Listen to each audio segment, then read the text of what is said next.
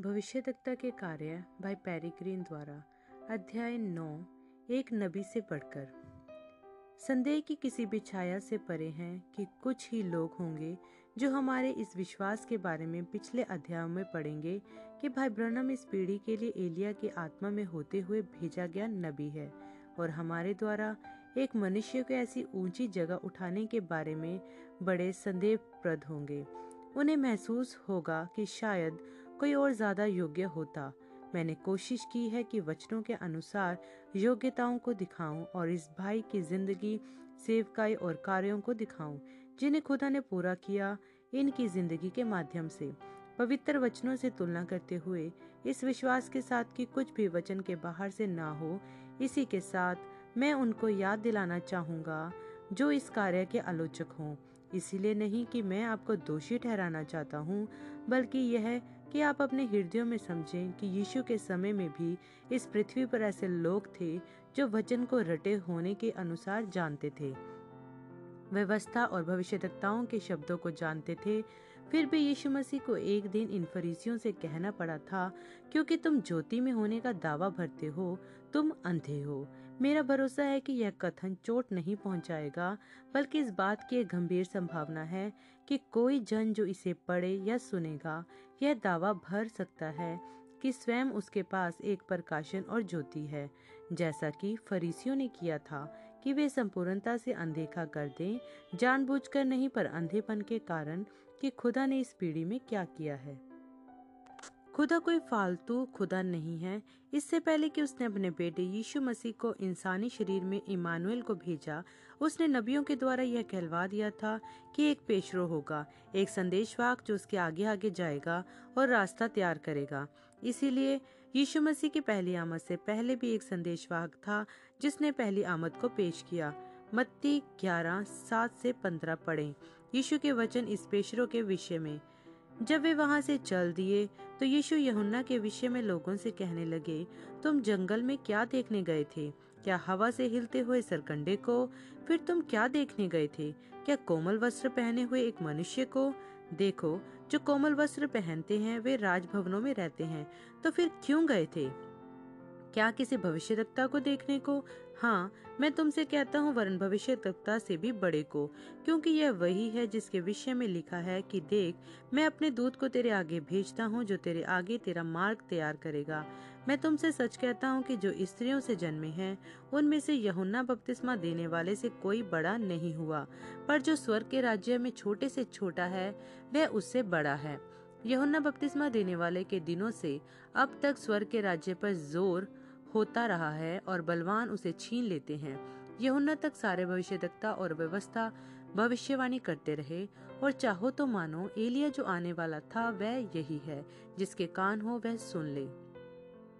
यीशु मसीह ने स्वयं ही सत्यापित किया कि यहुन्ना बपतिस्मा देने वाले ने मलाकी के तीसरे अध्याय की पूर्ति की, जब उन्होंने कहा कि वह ही वह संदेशवाहक था जिसे उनके आगे आगे जाना था और रास्ता तैयार करना था, यीशु ने इस तथ्य के साथ भीड़ का सामना किया कि वे एक नबी को देखने बाहर गए थे और वहाँ एक नबी था, खुदा के वचन के साथ एक, फिर भी वह एक नबी से बढ़कर था।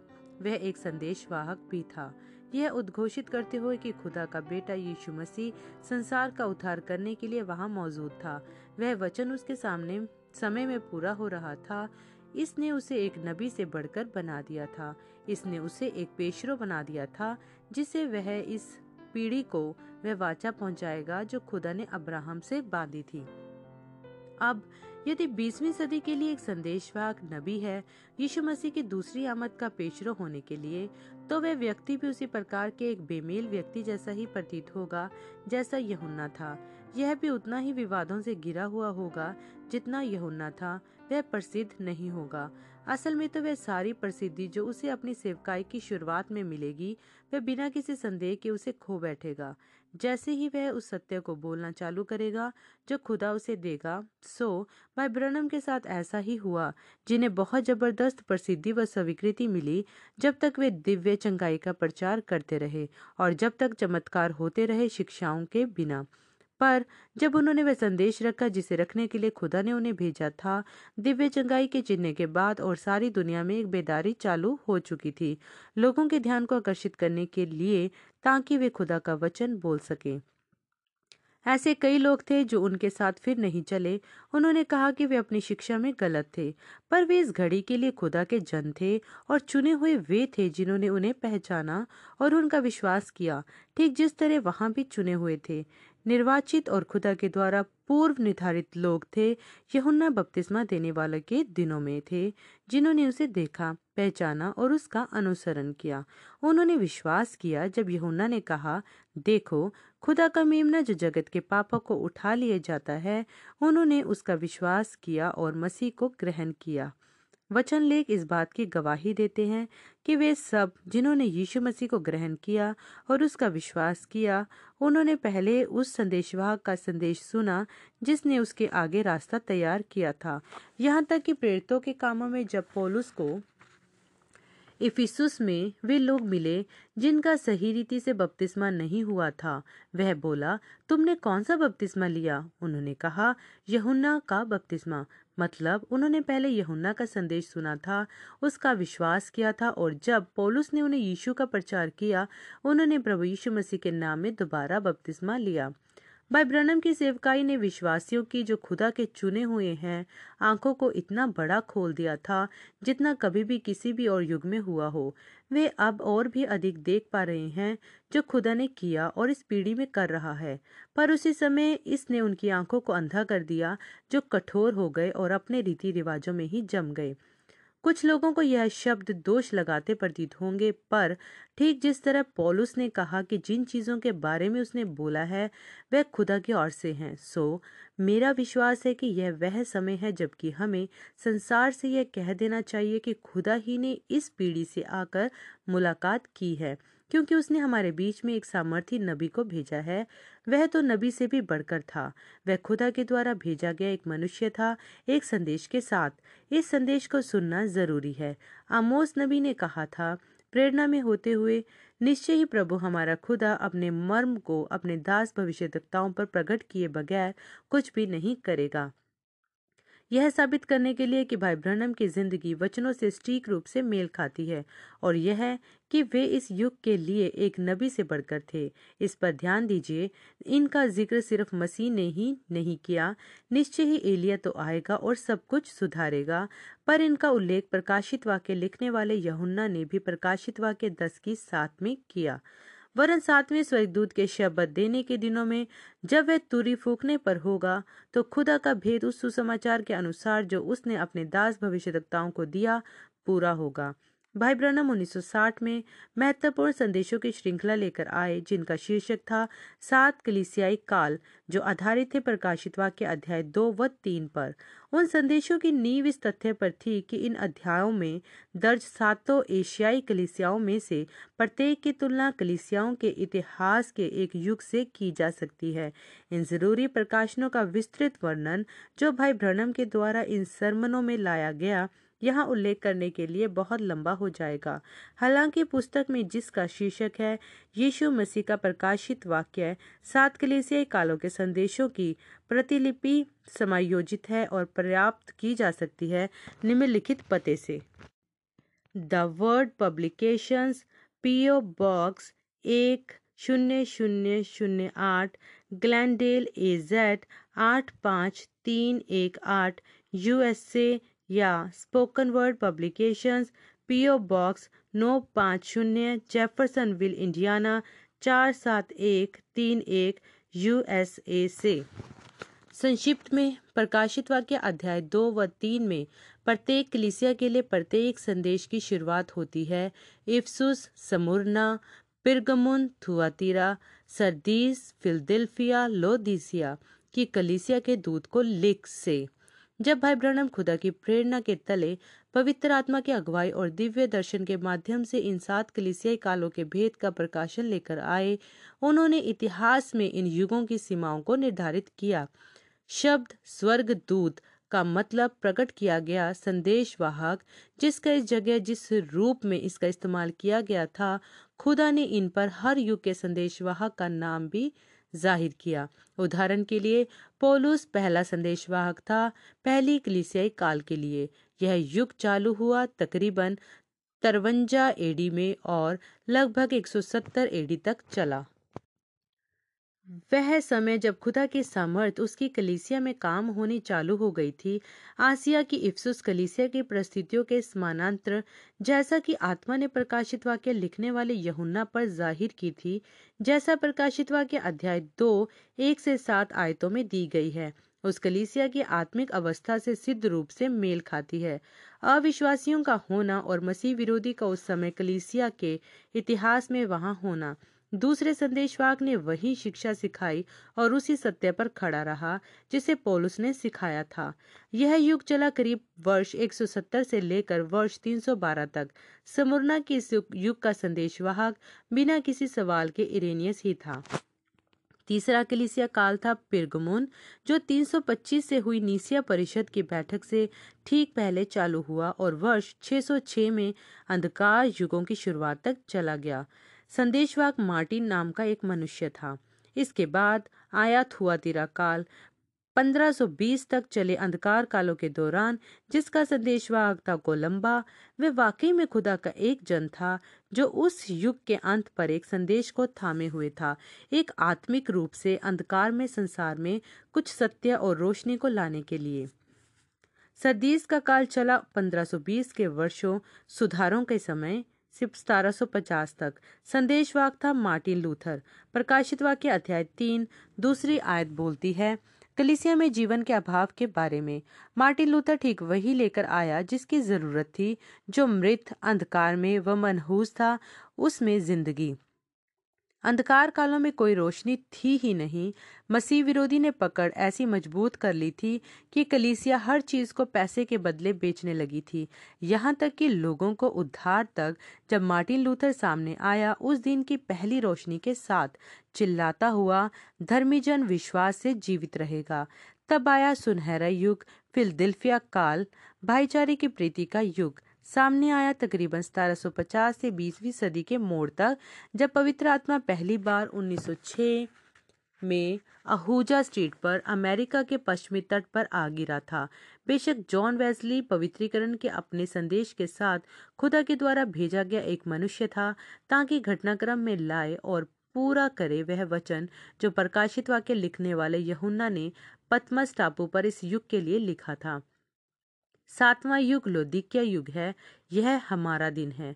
हो सकता है कि मैं पहले छह युगों को निर्णायक रूप से साबित ना कर सकूँ, पर निश्चय ही हम आज कलीसिया की अवस्थाओं को देख सकते हैं और देख सकते हैं कि यह लुदिकिया की कलीसिया से कितना मेल खाती है।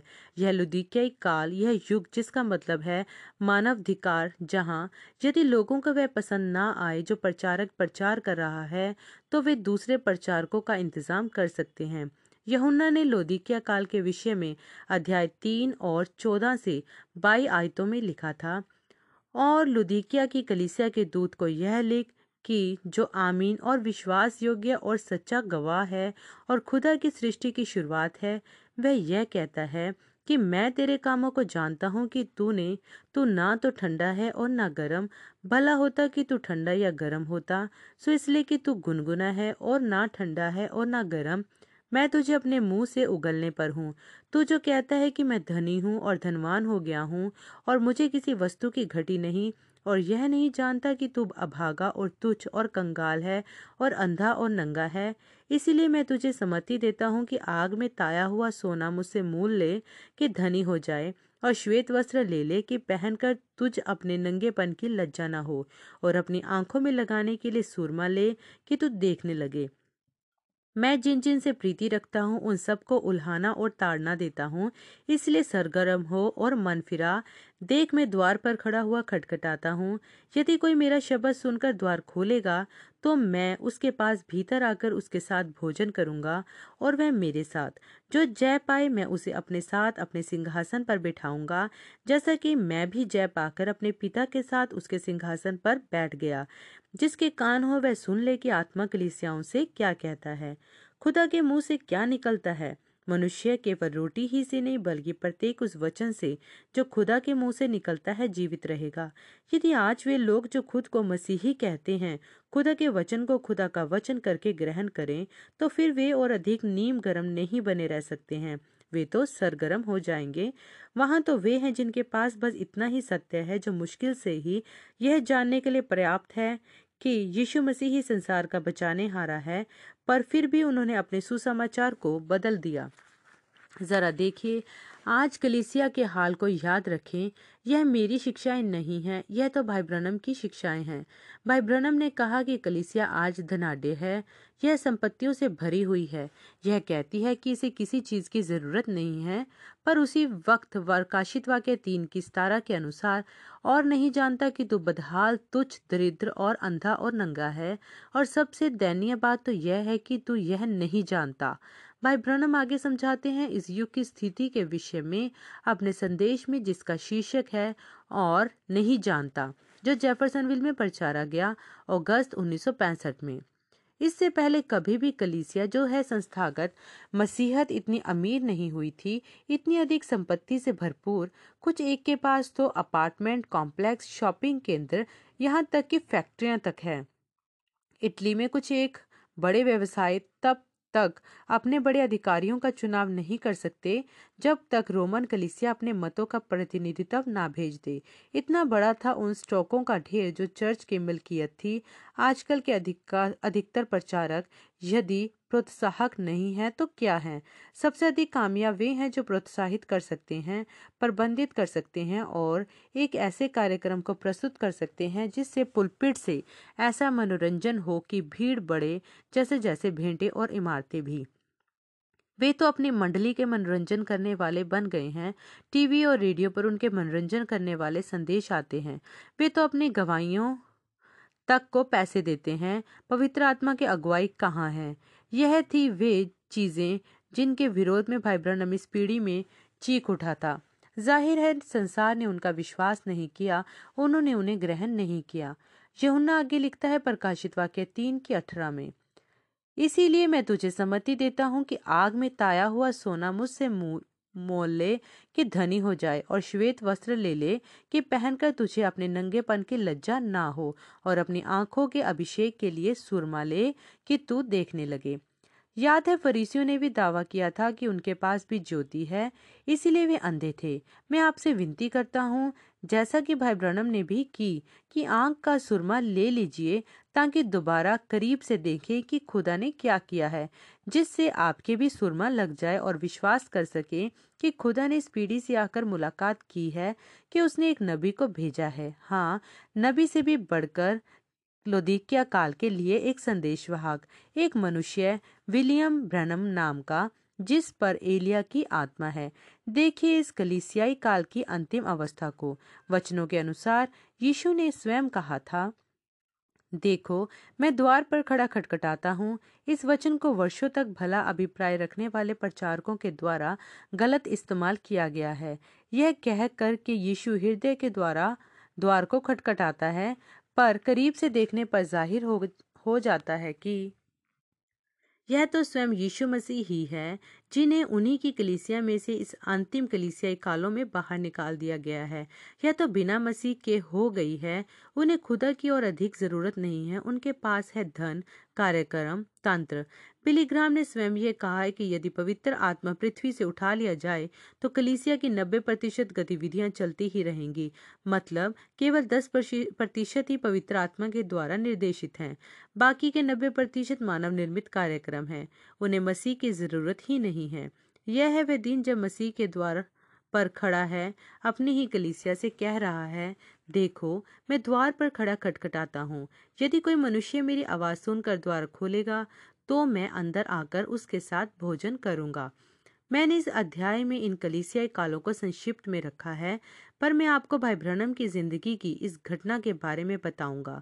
जब उन्होंने इस संदेश श्रृंखला को प्रचार करना समाप्त किया, जो संक्षिप्त में इस अध्याय में रखी गई है यह आग का खंबा, जिसका उल्लेख मैंने अक्सर पिछले अध्यायों में किया है, तकरीबन 600 लोगों की सभा में उतर आया। और इस आग के खंबे के प्रतिबिंब ने दीवार पर इन सातों कलिसियाई कालों को चित्रित कर दिया था। ठीक जिस तरह भाई ब्रनम ने उन्हें श्याम पट पर बनाया था, वहाँ पर बहुतेरे थे जिन्होंने उसे देखा और विश्वास किया था, बाकियों ने उसे तब भी ग्रहण नहीं किया। उसके कुछ ही समय बाद एक चंद्र ग्रहण घटित हुआ। इस ग्रहण की तस्वीरें एक पत्रिका में और संसार भर के समाचार पत्रों में छपी, जिसमें वही चिन्ह प्रदर्शित था, ठीक वही अंधकार, वही रोशनी, और यह कि सातवां कलीसियाई काल, जिसके बारे में जक्रिया ने कहा था, साँझ के समय उजाला होगा। जैसा कि भाई ब्रनम के श्यामपट पर बनाया गया था और आग के खंबे के द्वारा पुष्टिकृत किया गया था। यह चीज़ें सिर्फ़ धरती पर ही घोषित नहीं की गई, बल्कि वे तो ऊपर आसमानों में भी उद्घोषित हुई। इस कारण मैं कहता हूँ कि हमारे भाई ब्रनम एक नबी से बढ़कर थे। सातवीं कलिसियाई काल के दूत थे। यीशु ने अंत समय के विषय में कहा था, जैसे नू के दिन थे, वैसा ही मनुष्य के पुत्र के दिनों में भी होगा। लूका के सत्तरवें अध्याय में वे यह भी कहते हैं, उसी तरह जैसे लूत के दिन थे, वैसा ही मनुष्य के पुत्र के प्रकट होने के दिन भी होगा। अब नू के दिनों में हनोक बदल गया था, उठा लिया गया था। इससे पहले कि नू कभी भी परेशानी के समय से गुजरता होता, यह आज की कलिसिया को चिन्हित करता है, जो कष्टकाल के आने से पहले ही उठा ली जाएगी, रैप्चर हो जाएगी और दूसरे कष्टों से होकर गुजरेंगे और दूसरी ओर पहुँच जाएँगे। पर जैसे लूत के दिन थे, वहाँ तो तीन समूह थे, सदोम, अमोरा के दुष्ट लोग जो नाश हो गए थे, लूत की तरह के विश्वासी जो सदोम में था और वे जो चुने हुए थे, अब्राहम और वे जो वहाँ जंगल में, ऊपर उसके साथ तंबू में थे। हम बुराई को देख सकते हैं कि वह किस तरह लूत के समय में थी। हम देख सकते हैं शादियाँ और शादियों में दिया जाना, पियक्कड़पन और समलैंगिकता और अनैतिकता के सभी रूप हमारे चारों ओर फैले हुए। पर यह याद रखें कि वचन कभी तोड़ा नहीं जा सकता और यह कहता है कि जब बुराई आती है, तब खुदा उसके विरोध में एक मानक खड़ा करता है। उसने उसके खिलाफ अब्राहम के दिन में एक मानक खड़ा किया था। और वह हमारे दिन में भी इसके खिलाफ मानक खड़ा करेगा। सो हमें सिर्फ़ उस दुष्टता को ही देखते रहना ज़रूरी नहीं है, जो मनुष्य के पुत्र के प्रकट होने से पहले घटित हो रही है। पर हमें उस मानक को भी देखते रहना आवश्यक है, जो खुदा स्वयं इस बीसवीं सदी में उठा खड़ा करेगा। ठीक प्रभु यीशु मसीह की दूसरे आमद से पहले हर चीज़ का अंत, खुदा के भेदों का खुलासा, ताकि हम भी जैसे अब्राहम, चुने हुए लोग, देख सकें कि खुदा ही ने इस पीढ़ी से आकर मुलाकात की है। अब, खुदा ने इसे अब्राहम के दिन में कैसे किया था? अब्राहम एक दिन अपने तंबू के द्वार पर बैठा हुआ था, जब तीन लोग चलते हुए आए। अब्राहम उठकर खड़ा हुआ और बोला, इलोहीम। उसने उसे बोला, प्रभु उन संदेशवाकों में से एक इंसानी बदन में खुदा था, नहीं तो अब्राहम ने उसे कभी भी इलोहीम नहीं कहा होता। बाकी के दो संदेशवाहक वहाँ से रवाना हो गए और सदोम को चले गए, जो संसार की एक तस्वीर है और मन फिराव का प्रचार किया और जिन्होंने उनकी सुनी, उनके साथ बाहर निकल आए। अब मैं यह बहुत ही संक्षिप्त में देने जा रहा हूँ आपको थोड़ा हिलाने के लिए। पर आप इसे पढ़ सकते हैं और इसे वैसे सुन सकते हैं, जैसे भाई ब्रनम ने इसे बोला। वह एक जो अब्राहम के साथ उसके तंबू में रुक गया था, उसने अब्राहम के सामने क्या गुण विशेष प्रकट किए थे। सारा उसके पीछे के तंबू में अपने मन ही मन हँसी थी और वह बोला, सारा क्यों हँसी? वह खुदा का आखिरी गुण था जो प्रकट हुआ था। इससे पहले कि सदोम और अमोरा पर न्याय आ बरसा था।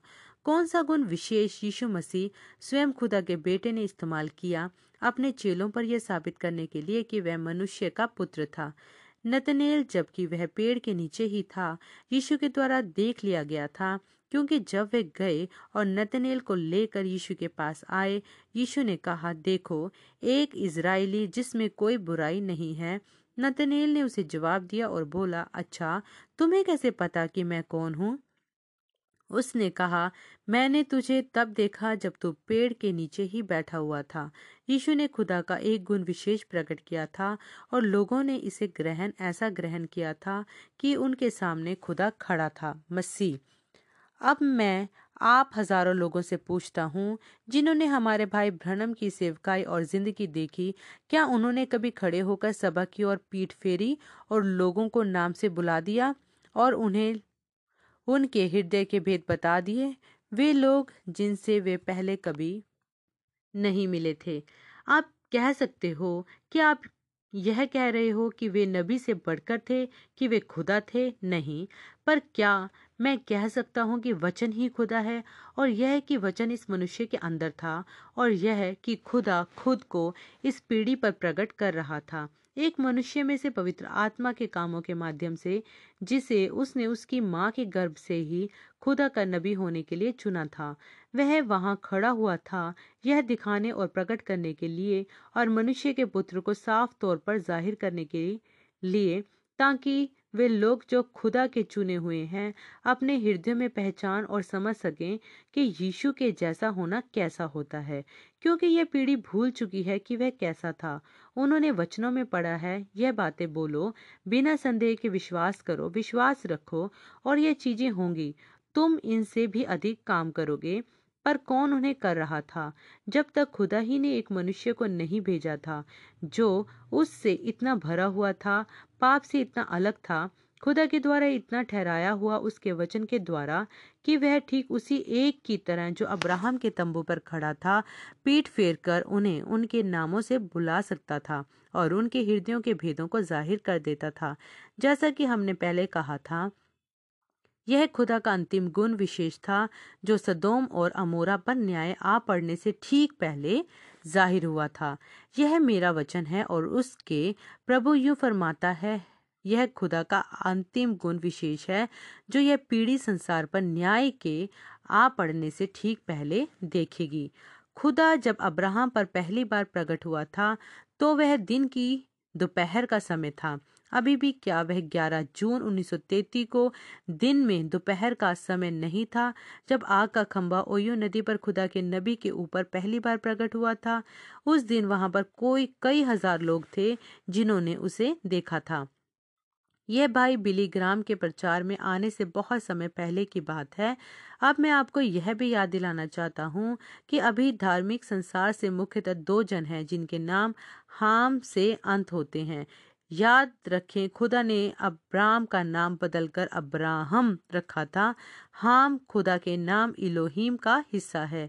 यदि वहाँ पर तीन थे जो अब्राहम के तंबू पर चलते हुए आए थे, और मैं आपके सामने घोषित कर रहा हूँ कि भाई ब्रनम ने मनुष्य के पुत्र को प्रकट करके लूका सत्रह की तीस पूरा किया तो फिर दो और गवाह भी होने चाहिए जो नीचे जाएँ और दुनिया को प्रचार करें।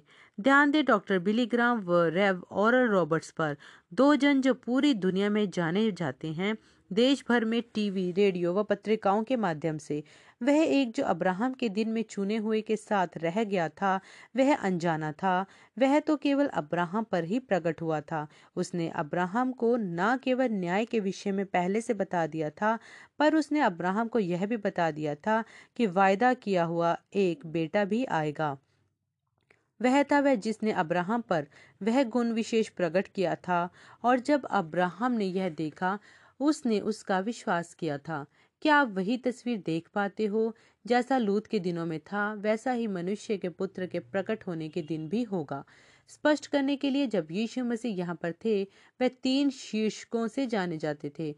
वचनों में उन्हें पुकारा गया, मनुष्य का पुत्र, खुदा का पुत्र और दाऊद का पुत्र। अब कि, जिस दौरान वह यहाँ थे उन्होंने स्वयं को बार बार मनुष्य का पुत्र ही बोला, क्योंकि वह नबी थे। यह देखने में आता है, यजकेल में भी जब उसे खुदा के द्वारा मनुष्य का पुत्र पुकारा जाता है, क्योंकि नबी का मतलब होता है मनुष्य का पुत्र। यह अपने दिन के लिए नबी था। ठीक जिस तरह यीशु मसीह वह नबी थे जिसके लिए मूसा ने बोला था, खुदा मुझ जैसा एक नबी उठा खड़ा करेगा। यीशु वे नबी थे वे सारी कलीसियाई कालों के दौरान यीशु मसीह खुदा के बेटे के रूप में जाने जाते थे, जो जी उठे और महिमा युक्त हुए। उन्हें तो हज़ार सालाना राज्य में दाऊद पुत्र बनना अभी भी बाकी है। वे अपने पिता दाऊद के सिंहासन पर बैठेंगे और दाऊद के पुत्र कहलाएँगे। पर यदि आप ध्यान दें, लूका सत्रह की तीस में ऐसा ही मनुष्य के पुत्र के प्रकट होने के दिन भी होगा। कौन सा दिन? जैसा सदोम के दिन में था, पर उस दिन क्या प्रकट हुआ था? क्या यह नहीं कि वह खुदा ही था जो शरीर में एक नबी के रूप में अब्राहम और सारा पर प्रकट हुआ था? ठीक आने वाले बेटे इजहाक से पहले जो मसीह की एक तस्वीर था। अब यदि यीशु को इस अंतिम दिन में स्वयं को एक बार फिर मनुष्य के पुत्र के रूप में प्रकट करना है तो यह ज़रूरी है कि खुदा का आत्मा एक बार फिर से वैश्विक रूप से पुष्टिकृत नबी में होकर लोगों तक आए जो कलीसिया का ध्यान खुदा के बेटे यीशु मसीह की आमद की ओर फेरेगा। आप देखिए, वह तो मनुष्य के पुत्र थे जब वह यहाँ थे। इस समय वह खुदा का बेटा है और यदि उन्हें दाऊद के बेटे से पहले मनुष्य के बेटे के रूप में प्रकट होना है तो उन्हें एक नबी होना पड़ेगा। सो so, खुदा को अपने वचन के लिए सच्चा होने के लिए उन्हें एक नबी को भेजना ही पड़ेगा। हम उसी नबी को ढूंढ रहे हैं। खुदा ने उसे भेजा और हम उसे विलियम ब्रनम के नाम से जानते हैं। पर उसने हम पर मनुष्य के पुत्र को ज़ाहिर किया। यीशु मसीह जो कल, आज और युगान युग एक सा है, हृदय के विचारों और इरादों को दूर से ही पहचानने वाला, खुदा के उस गुण विशेष को ज़ाहिर करता हुआ, जिसे खुदा ने स्वयं अब्राहम पर ज़ाहिर किया था। सदोम और अमोरा पर न्याय आ पड़ने के ठीक पहले। मैं कहता हूँ कि वह नबी से भी बढ़कर था, वचन उसमें था और वचन ही खुदा था। उसे और उसके संदेश को ठुकराने का मतलब खुदा को ठुकराना है। ठीक जिस तरह सैमुअल अपने समय के उन लोगों के लिए खुदा की जगह था, वैसे ही हमारा भाई ब्रनम इस पीढ़ी के लिए खुदा की जगह था। जब उन्होंने सैमुअल को ठुकराया था, खुदा ने कहा था, उन्होंने मुझे ठुकराया है। अब जब आप खुदा के द्वारा भेजे के नबी को ठुकराते हो, आप खुदा को ठुकराते हो। यदि आप इसे नहीं समझ सकते हो तो मूसा में वह कौन था जब उसने स्वयं को लोगों और खुदा के बीच में डाल दिया था? मुझे उठा ले, बजाय लोगों को ले जाने के। वह मसीह था मूसा में। वचन मूसा में था और वचन मूसा के पास आया था। और उसने उसे हारून को दिया और हारून के लिए खुदा की जगह हो गया। निर्गमन चार की सोलह। और हारून उसका मुँह बन गया मूसा का नबी।